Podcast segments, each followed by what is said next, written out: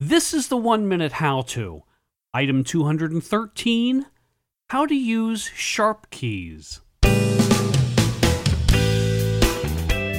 Hello, everyone. This is George, your host.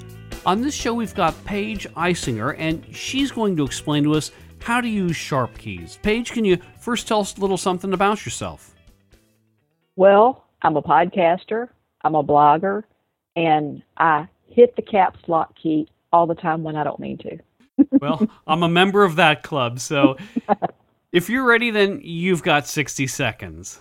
Have you ever been typing away without looking at your keyboard? Then, when you do, you see that somewhere along the way you accidentally hit that stupid caps lock key, and part or all of your text is now in capital letters? Sharp Keys is a registry editing tool that controls keyboard mapping.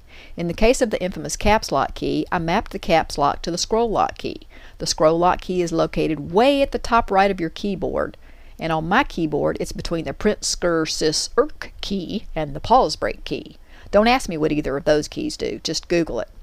Now, when I accidentally press the caps lock key, it turns on scroll lock, which doesn't do anything. Go to www.pcworld.com and do a search for Sharp Keys to download the tool. Also visit the authors page at randyrants.com for tips on how to use Sharp Keys. Sorry, Windows 98 and ME users, this tool won't work for you. By the way, if the caps lock key isn't the one you think belongs somewhere else, Sharp Keys can help you remap up to 105 different keys. Way cool! Oh, yeah. Did I mention that it's free? Okay, Paige, is there anything else you'd like to talk about?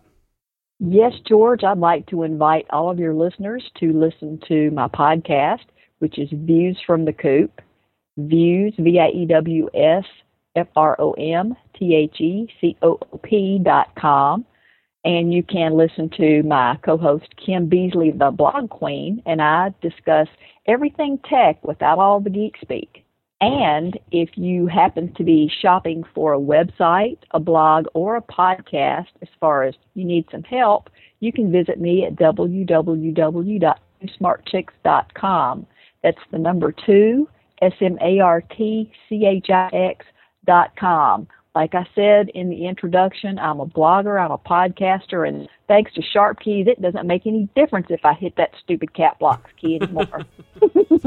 it's a great program. I use it, and I would suggest it very highly to anyone who hits the caps lock key as often as I. Paige, thanks a lot. I appreciate it. And thank you, George.